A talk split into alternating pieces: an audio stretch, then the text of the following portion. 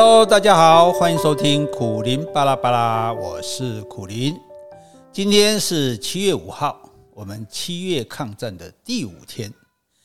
最近疫情严峻，有朋友私讯问我说：“会担心吗？会害怕吗？”老实说，我一点也不担心，不害怕。不是我在吹牛，是因为我相信科学，我相信专业，只要乖乖的照规定。戴口罩、勤洗手、不群聚，我就不相信病毒会抓得到我。就算真的不幸中的大不幸被抓到了，我也可以跟他拼一拼啊！不见得我会得重症啊，更未必会死啊。搞不好我根本无症状，从今以后反而有了免疫功能，连疫苗都不用打了。我这样子啊，不是过度乐观，而是正确了解。我们怕新冠病毒，怕得要死，却不知道自己身上可能早就已经有几百万、几千万，甚至几亿个病毒了。我们可能有 B 肝病毒、C 肝病毒、人类乳突病毒、一到三类的疱疹病毒啊，林林总总。就像地球养了七十亿人一样，我们身体里面也养了无数的病毒，互惊互。只是现在这个病毒是新来的，以前没见过。我们跟他还不熟，还不能跟他和平相处，所以还得关注他，提防他，不让他乱来，如此而已。No big deal，没什么大不了的。人生有时候就是这么一个简单的道理。那在病毒万一万一真的把我们啊，不是把我干掉之前，应该说的话，那只有这一句：这样活着真好。那么我们今天要说的是。无缘的亲缘啊，亲就是亲人的亲。我常常觉得自己不是一个很有亲缘的人，倒不是爹不疼娘不爱了。现在回头去想整个成长过程，也许当时的环境，包括我父母的个性、境遇，以及没有任何原因的偏心，让亲子之间情感的流动变得舒缓，以致成为心头淡淡的落寞。父亲的一生可以用郁郁寡欢来形容。他是地主的儿子，有钱人家的公子哥儿。以前家里的仆人，光是要把大宅院外墙的灯点亮，就要绕行一个小时才能完成。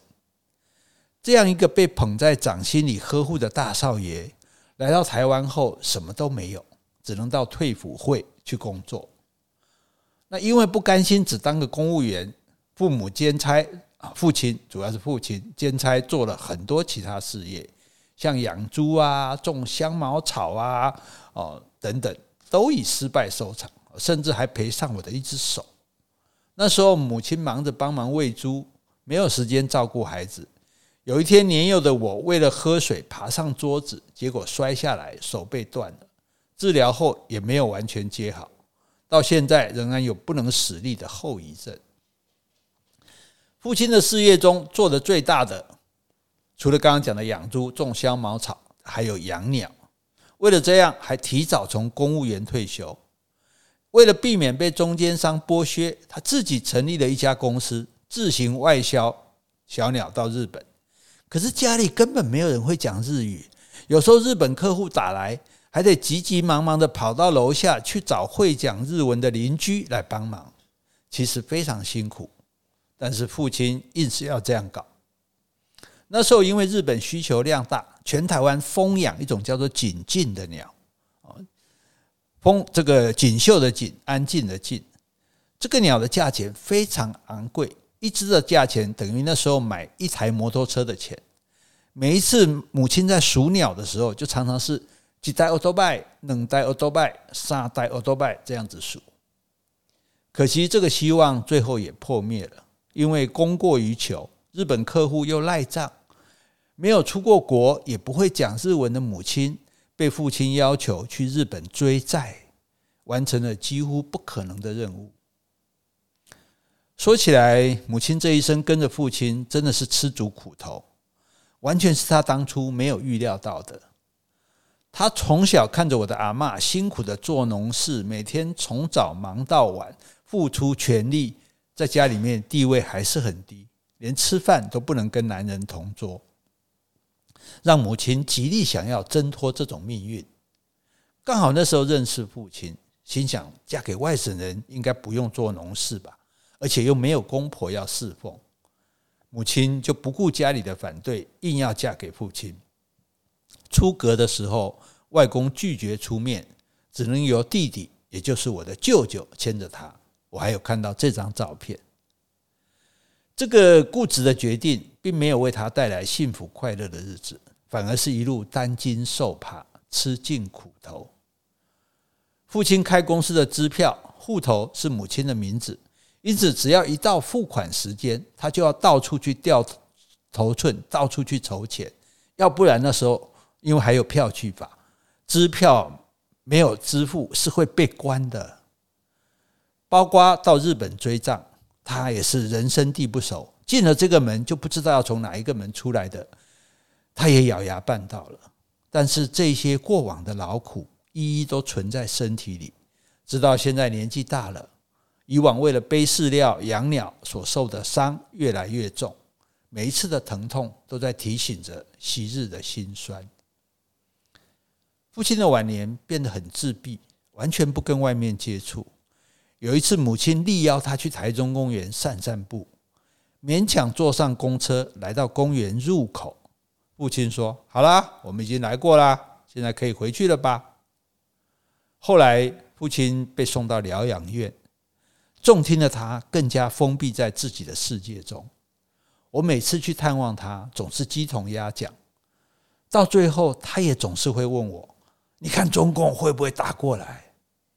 父亲是个忠诚的国民党员，这份忠诚在遇到主张台独的李登辉的时候，受到最严重的打击。我记得那时候，每次家人开饭之前，父亲都会说：“李登辉这个王八蛋，开动！”好像我们家的饭前祈祷文似的。父亲就在抑郁不得志之中走完了一生，而且他的孤僻真是到了令人心惊的地步，不止完全没有朋友。连自己在台唯一的亲弟弟也很少联络。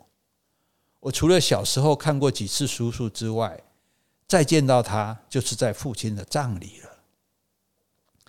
这样子活在自己的世界，并且经常异想天开的父亲，加上跟着忙碌，时不时要协助收拾残局、擦屁股的母亲，当然会把从小成绩优秀、不用人操心的我放在一旁，而比较。挂虑弟弟，从小到大，弟弟可以说几乎都活在我的阴影之下。